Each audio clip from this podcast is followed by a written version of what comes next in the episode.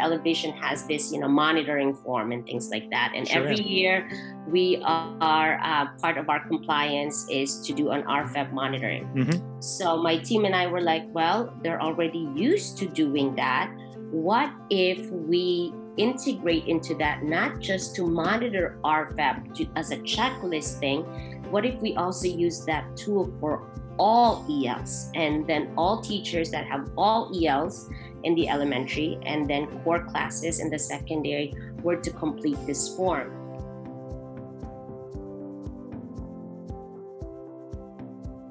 Rowena Mack, welcome back to In This Together, our third episode uh, together. And a lot has changed in Saddleback since we last talked. We were just talking offline. I'd love for you to just give us an update because you have a lot going on right now.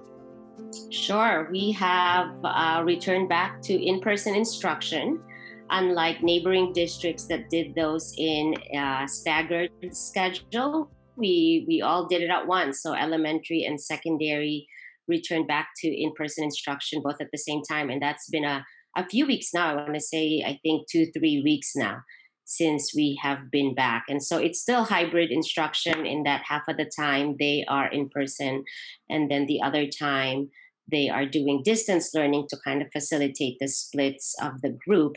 And then the split of the group actually looks a little bit different in elementary and in high school, um, just because of content area and elementary instruction. And then we still have some groups of students that decided to just do full distance learning the entire year. So we have teachers that are also just assigned to teaching full on distance learning for the entire year.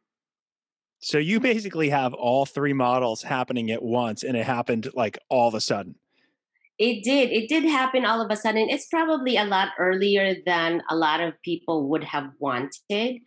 But um, I think there was a lot of eagerness and maybe even some um, expectation from the community that we returned back to school. Um, and when the county really released, um, took us off of the list, um, it, we really use that as an opportunity to kind of like, well, we're we're good to go. We're good to go. And now I know that the numbers keep on fluctuating, so it's not like okay, this is going to be it for the rest of the school year. We always still have this worry and anticipation that you know we may go back to full on distance learning. So but at least we've experienced what that looks like and that's not something that we hadn't done before so i think that's why probably there was a lot of um, of um, eagerness and anxiety right before the return to school because we were trying to plan for every single scenario.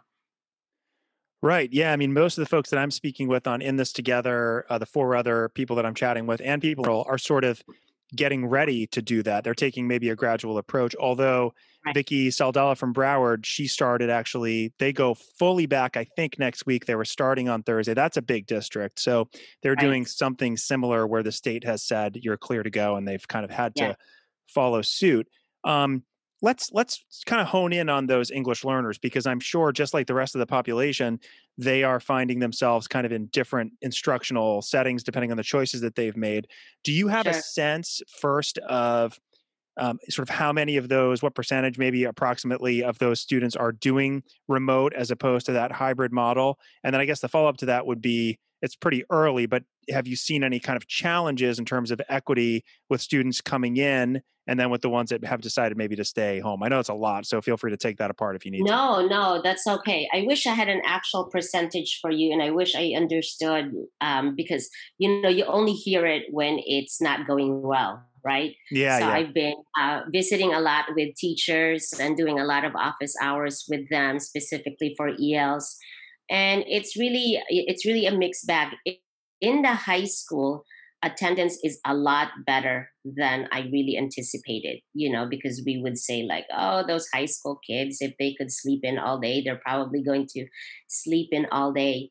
But i think the flexibility of this schedule actually models more what they might experience at the university level uh, once they're there. So I think we're finding out with those, you know, younger adults, if you may, in high school, that that's actually working out for them, and so they're going.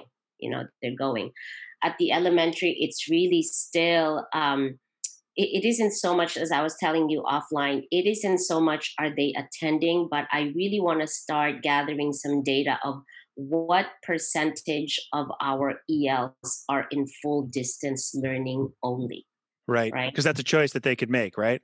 That's a choice that they can make. And I'm worried about that. I'm worried that if it's a significant number, just because I truly believe that more of them should be back in campus. And uh, maybe we'll have an opportunity later on to talk about some plans that we're trying to cook up to return English learners back, all of them full time in the campus uh, for the remainder of the school year. Yeah, well, let's talk about that right now, if you don't mind. It seems like it's a good sure. time to to chat about it because my my sure. follow up to that was, you know, you you your English learners in particular are sort of getting a different experience. On the one hand, you know, one thing that we've talked about, I think I've talked about with you and, and quite a lot of others as well, is that teachers and students in many ways have kind of become more comfortable with this remote learning thing, and so a lot of the anxiety comes with what's it going to look like when we go back, right? Right. Um, right. But once you do go back, and that sort of first group goes back, or the people who opt in go back, that anxiety subsides, and they go back to. Mm-hmm. You know, in-person instruction, which I think everybody believes, at least for this particular group of students, that ELs is is is better. Um, mm-hmm. So I'd I'd love for you to talk about what what plans you have to get them back if maybe they've decided to stay remote and or um, those those kids who decided to stay remote who are english learners you know how are you going to give them kind of an equitable um, experience? Sure. If i could generalize i think the reasons why english learner families may have decided to keep their kiddos at home is less more about their fear of safety procedures but really for the schedule of their families it's very hard if you have an AM PM schedule to only say I'm going to drop them off at eight o'clock, but then I'll have to pick them up at eleven thirty, or that I have all morning and then I have to go drop them off at eleven thirty and pick them up at three thirty. I mean, not many families have the luxury of that type of flexibility of schedule.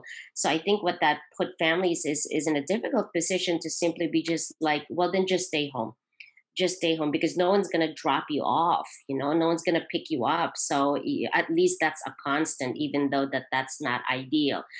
Um, in at, at high school less so. It's really in elementary that we're finding out the els are being put in a position where they have to choose distance learning because of scheduling um, challenges so what I'm working out with our elementary leadership is what would it look like if we continue with hybrid instruction and if they're either AM or PM, that's fine. But on the off time that they're supposed to be home during asynchronous learning, we keep them in campus. And we would open up then um, study centers, lab centers, if you may, and we would staff them with supervision. So, whatever thing they're supposed to be doing at home, they would just be doing in campus. So I would need to find spaces for them at the various campus and additional staff to be there because they would just be zooming anyway, right? They would be in Zoom doing their independent tasks or um, doing doing some of those asynchronous tasks that their teachers have designed for them. But I think it's better if they stay in campus. It's better if there's somebody that's supervising them and checking in with them. And if there's somebody there that they can ask question, can keep them on task, and make sure that they are getting the support that they need. Um, so I'm exploring that possibility. I'm also exploring the possibility of so that would only be at the that's the elementary plan. The secondary plan I would I would think is the same, but again, it's a little bit more challenging because the way that it is, it's not like it's just an AM PM. They're in person depending if uh, what their classes are, what periods of the day. So similarly, I would say I would just open up labs in the in the school campus and and staff them with people, and then you're either going in person. In you know, if a if your class can accommodate you in person, your teacher can accommodate you, you go. If they cannot accommodate you when you're not scheduled to be there in person, then you're still in campus, but you're in this um, EL center, if you may. So those are the two things I'm exploring. You know, it's really difficult sometimes to begin with like, well, we can't do that. So, you know, as I'm working with people out in terms of like what are the supports that we we need to provide for ELs, I encourage them not to begin with the logistics that make it impossible or difficult, but rather the need. what is the need what is Yeah. the support that we need to provide let's start there and backfill that with the logistics that we know that we can do um, so that's one thing i also want to explore a saturday academy if i can open up a saturday academy in regional centers not for every site but maybe by zones in neighborhood and things like that where again it would be staff with el staff teachers instructional assistants whoever's willing to come in um, and so i be able to maximize the resources that have been afforded to us by the cares act and um, and really utilize that very intentionally Yeah. Thank you for sharing that with us. I think that's that's very helpful. And you know, I don't think that I've sort of heard as detailed of a not necessarily a plan yet, but of a of a plan that's in construction from from anyone. Although I have heard a lot of different things about, you know, the benefits not only of doing this logistically um, for families who Mhm. can't sort of get their kids to and from school with the schedules they have. That's totally understandable. So that gets to the the equity point in terms of families needing to work and this particular demographic really being affected by that as opposed to um, others who have that flexibility that you were talking about. I mean, the other thing that's good about that, I feel like, is that if you do it in the right way, you're beginning to stagger having more Mhm. students in and Right. figuring out what it looks like to have more students in the building for more time and sort of Yeah. testing it as you go um, which which is so crucially important. I mean that's i feel like that's the model that as i talked to dr adrian johnson in in hearn which is a rural district in a different situation but they are doing that. They're taking that staggered approach. And he even said you know they they actually had I don't know if you've experienced this, but he had some issues with people being exposed to COVID on the school staff and students, and a Mhm. couple positive cases actually. And he Mhm. actually, you know, which which you hear it and you know it's happening, but when you hear from someone you know and you speak with, your heart kind of Mhm. goes out. But he really took a positive approach to that. He said, you know, because we took a staggered approach and because we were able to know exactly who these people were and where they were, and we did the contact tracing, we now know what we need to do to sort of scale this up when it's bigger Right. And he Right. attributes that as as you know it's a shame that that people i guess everybody's healthy and fine but it's a shame that that that happened but it probably is going to happen at some point to Mhm. most districts and if it's going to happen it should be happening in the most controlled environment possible and again staggering people in um, is a great way to go about doing that so i think probably you're on the right track there yeah we're excited we're excited about making it possible for the kids Yeah, so making it possible for the kids is one thing. Um, I've talked to a lot of teachers uh, recently. How, how are you making it possible for them? I mean, what? Are, how are they feeling? They must be. I mean, I was speaking with, um, you know, Vicky from Broward brought on a, a literacy coach from one of her high schools uh, in our last episode that we just released. Um, her is Melissa Cabrera, and she just gave a very honest, transparent sort of Mhm. um, painted a picture of what it was like for her, and you can tell that she's passionate and she's doing amazing things but she's certainly under a lot of stress and Yeah. and working with what she has. So I guess my question is, do you have a, a pulse of how your teachers are feeling right now? What are some some triumphs and challenges that you've seen them uh, deal with over the last couple weeks? absolutely um, i'm gonna i'm gonna give you the same generosity and be very transparent as well with our experience you know when we returned back to school back in the spring we said um, hey let's support our els but there wasn't a firm stipulation that you must provide designated eld well that of course shifted when we returned back to school. And i'd be lying if i didn't tell you that you know I got called into the principal's office as the ELD coordinator, uh, saying like, uh, "Hey, there's grumblings among the union, saying like this is unfair. How can they be expected to still provide 30 minutes of designated ELD instruction um, when there's only two and a half hour blocks that they're with kids? That's not fair to their ELs and to the other kids. All of that good stuff. So maybe and I was really afraid that when that was brought up, because it seemed to suggest that what I was being asked to do is pull back on that expectation. Mhm, mhm. Can you please pull back? Can you retract your statement and your expectation about that? And, you know, we were like, it was a firm but a very understanding no you know and it's like no we have we have to provide that however these are the supports that we're going to provide for teachers, right? So my team and I went, you know, as if we haven't been already, developed a ton of resources for teachers with very specific models, examples, templates and then we opened up all of these office hours by site for teachers to just come in and to say like brainstorm ideas with us and things like that. And we definitely had teachers att- like the teachers that were like knew what they had to do or were prepared to adjust accordingly they're not going to be the ones that necessarily attend those office hours right so we did have some of those uh, voices if you may that I think they were ready to fight. They were ready to fight in those right. office hours and be like, Rowena, what are what are you doing to me? You know. And so again, I you know I just really called the elephant in the room and I said, let's begin with this grumbling of 30 minute designated ELD. If we get hung up on the time, we're not going to go anywhere because that's what you're thinking the whole time is you're not going to make it fit. Okay.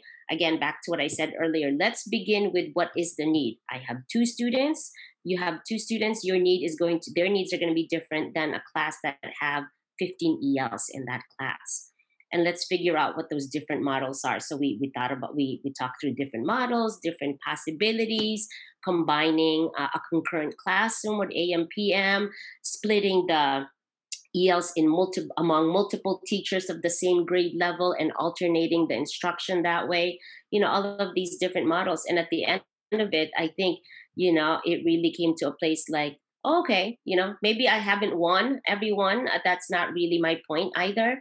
But I think it did open up some understanding. So that's what it is for uh, the elementary. The secondary, I'm I'm really pleased with how things are going. Just because I said, you know, like I said, the attendance was really low there, and it helped that attendance is being taken. Um, and so the teachers are reporting you know really good things and we are finally able to talk curriculum at the secondary level oh good so that's i mean and i feel like as time has gone on we've talked a lot about that with lots of folks about how hey when is when is it going to be time to focus on curriculum and instruction mm-hmm. and and differentiation um, but it does seem like there's never a time that you can let your sort of uh, grip go of making sure that you're establishing relationships and continuing right. to nurture social emotional learning. Right. So it has to happen um, at the same time which you know kind of brings me to my next my next question you know when you talk about instruction the big thing that comes up now is learning loss i mean this mm-hmm. is a mm-hmm. word or an expression that i hear so much and that i know mm-hmm. lots of my colleagues at Ellevation are hearing from our partner district how right. do we mitigate this learning loss what tools right. do you Ellevation have in place that can help yeah. us mitigate the learning loss so i guess at this point um, as we approach mid-october mm-hmm. um, one have you been able to identify it and and areas where it exists? And i'm sure it's different among different different students. Mm-hmm. um, and two have you been able to put in um, you know strategies or ideas or solutions to be able to kind of mitigate that learning loss that that uh, that's being perceived by many? Sure. So at the elementary level i may have talked about this in a previous session that we were together that we were able to adapt a diagnostic that would identify where the gaps are for ela and math so I think just about every single one of our school site has finished their baseline, you know, uh, beginning of the year administration of that. So we have data on that. We just finished. We've now hired 25 tier two intervention teachers. So these are 40% teachers, and what they're going to be doing is they're going to provide small group instruction for those students that we have identified as a result of iReady which will be a different mindset for teachers once we explain. It's very exciting. Those those that truly understand true MTSS, true RTI, and the power of data, but how data needs to be used for intervention, are really excited about that. But I also predict that there are some teachers that are like, great, tier two, I can start recommending Johnny, I can start recommending Mary. We're like, no, not really. we have a specific purpose for that. So we're going to start training for those teachers next week. And, and hopefully, the next time that we talk, I, I can talk a little bit about what those experiences are like. Um, and what we're doing specifically for them.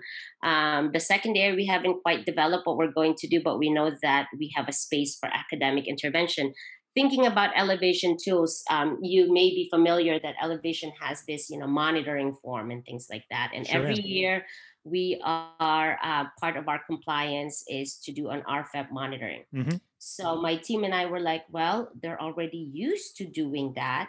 What if we integrate into that not just to monitor RFEP to, as a checklist thing. What if we also use that tool for all ELs and then all teachers that have all ELs in the elementary and then core classes in the secondary were to complete this form. So we actually developed a form um, that they would uh, complete through Ellevation. But what I liked about the process that we have set up is that we really delineated it. it it's not just like, is the student making progress? What does the student need help? I really specified, is the student ready to learn?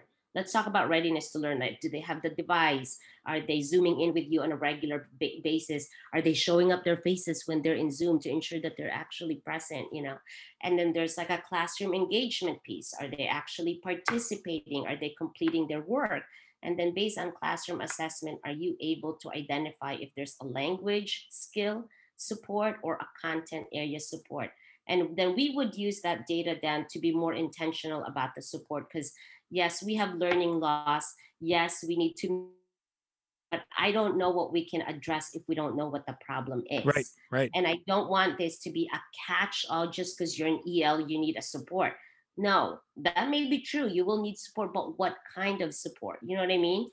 It's it's it's very different like do you just need someone to hold your hand and help you navigate the google classroom or is it really that you need some help in foundational skills so those are the things we're excited to. And so we're going to launch that uh, on Monday, that progress monitoring for elementary, and then give teachers a couple of weeks and then pair that up with our diagnostic data to really start putting kids in the right basket.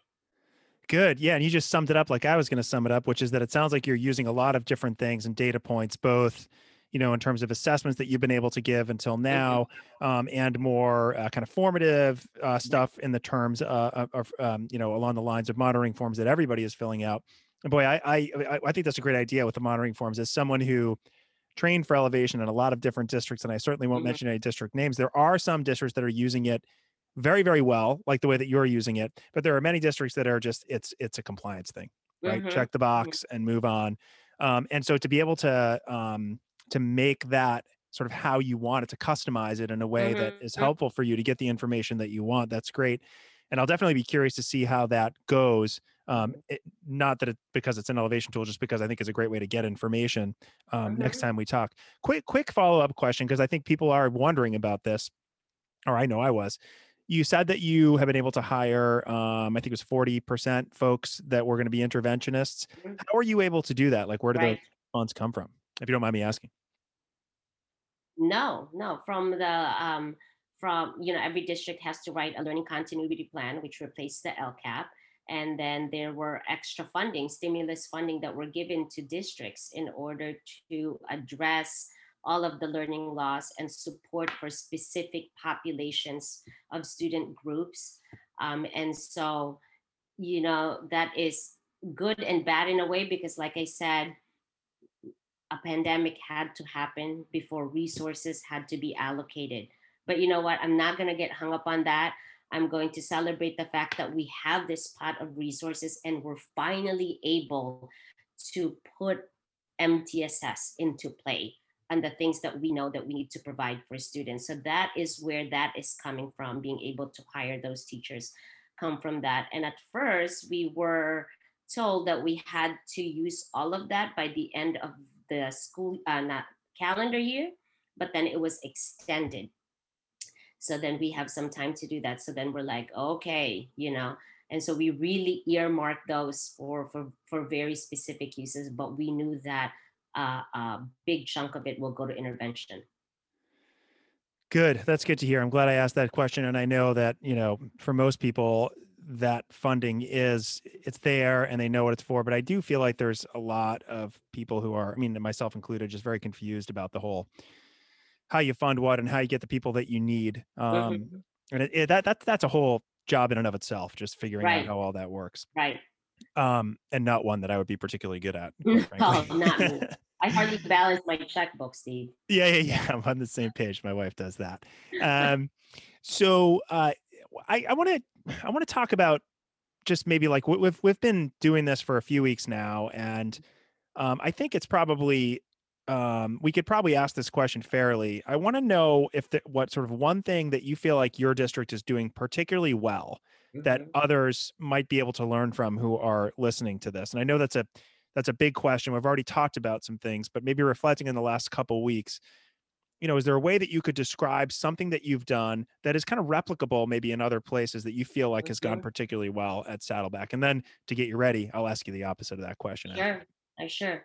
I think we are doing really well in communicating to our stakeholders, communicating to our teachers, communicating to our principals, and communicating to our families. With that said, some may argue that I don't like what you're communicating, but it's communication nonetheless. You know, it's like, and some of it is like, I'm sorry, we're just telling you this right now. We just got word from the governor that this is what we have to do. So those are sometimes, you know, some of the challenges. So even back in um, the spring, we started out the, the superintendent's office put out a covid newsletter so there are you know covid updates and even something super simple as numbering them as covid newsletter update number one two three four so that they could keep on following those things. Um, and then so utilizing that utilizing the communications office making sure we utilize our bilingual parent advocates and our community liaisons in terms of reaching out to our families.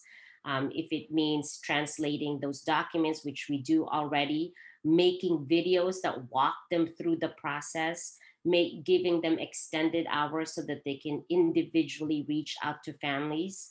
And for our elementary and secondary directors, having very regular communication um, systems with their principals, providing those principals with templates of communication that they can customize for their school, but at least it has all the you know basic information that they need to know. I mean, those may seem kind of simple, but those are really the things that's like, how are we going to scale up and multiply this communication? Because it's going to be very easy to lose a detail. So as much as possible, kind of you know control the message in the way that it's like you're getting the same information.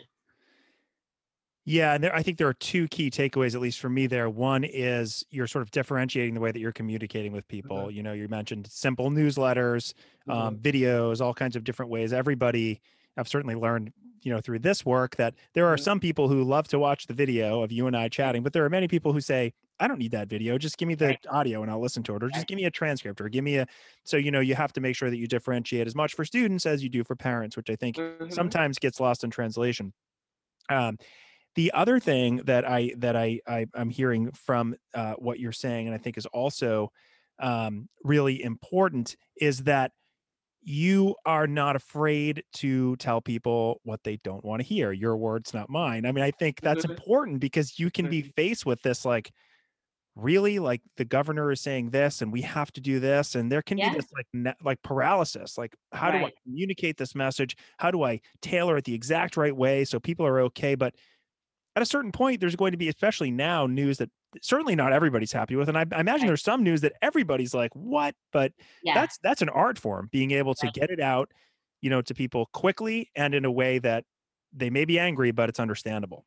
Yeah, yeah, we have heard because uh, the schedule of it is really Friday afternoon, and sometimes depending on how good or bad the news is, That that's how your weekend goes. And the teachers are like, I don't want that bomb to be dropped on a Friday afternoon that I keep on thinking about it all weekend long.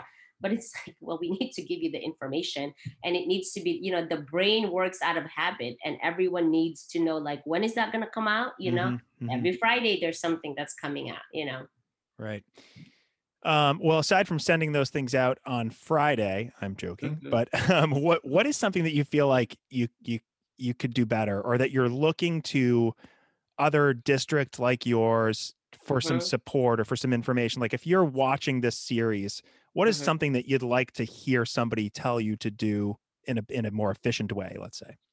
I'd love to hear more ideas on what people are doing for those academic interventions. I think everyone is saying, and they're not lying about this, like, we're going to provide additional support, you know, we're going to go above and beyond and give our ELs what they need. But what exactly are you doing? And how do we know that it's actually kind of like above and beyond? particularly at the secondary level. because I am getting impatient with the excuse of like, but we're secondary, we're so different, we're so complicated.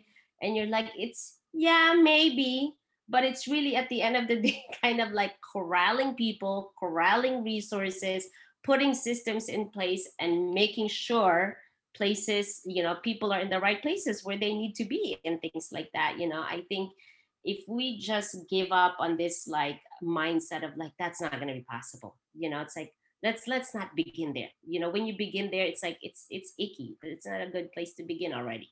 So um, i'd love to hear more and i uh, ideas on that and i'm continuing to kind of watch out from districts and i haven't heard a whole lot you know uh, which means it is a collective work that needs to happen I think you're right. It's a question that I've asked. I mean, I, and I, I haven't given up asking it, um, but I also have a lot of, I give interviewees a lot of leeway on it because there's just so much going on. And actually, yeah. frankly, most people will say, yeah, we're not there yet. Although say what mm-hmm. you say, which is, boy, I'd love to see some more specifics about what's going on. Um, what has made me happy and inspired me in, in some strange way is the transparency that people mm-hmm. have. Um, you know from a from a, a classroom teacher to uh, a, a, superintendent to a, an EL coordinator like yourself, who's, who's responsible for it was a, in a leadership position. I mean, people are being totally honest, and I think, you know, I think the higher you go up, and you've, I have not been in in in a, in a leadership position in a school, so I, I maybe I'm speculating a little bit, but I do feel my experience of a teacher uh, tells me that the higher you go up in the on the ladder, the mm-hmm. more your answers become almost political, you know, mm. and less transparent and more, let me make sure I'm saying this in the right way, you know, mm-hmm. like like it's some presidential debate, you know, people are yeah. trying to dodge the questions. But it's not happening now. People are not dodging questions. In fact, people are giving me more information than I usually ask for, which right. I think is is a good thing. And hopefully that's one of the silver linings that we have because if we all work together and, and kind of be vulnerable a little bit, um, it can lead to some change. Are you seeing that too? Like are folks like in your district and leadership, people being pretty honest and transparent about what what their needs are and their deficiencies are? Oh my gosh, just even the other day I was checking in with a director who works with our principals.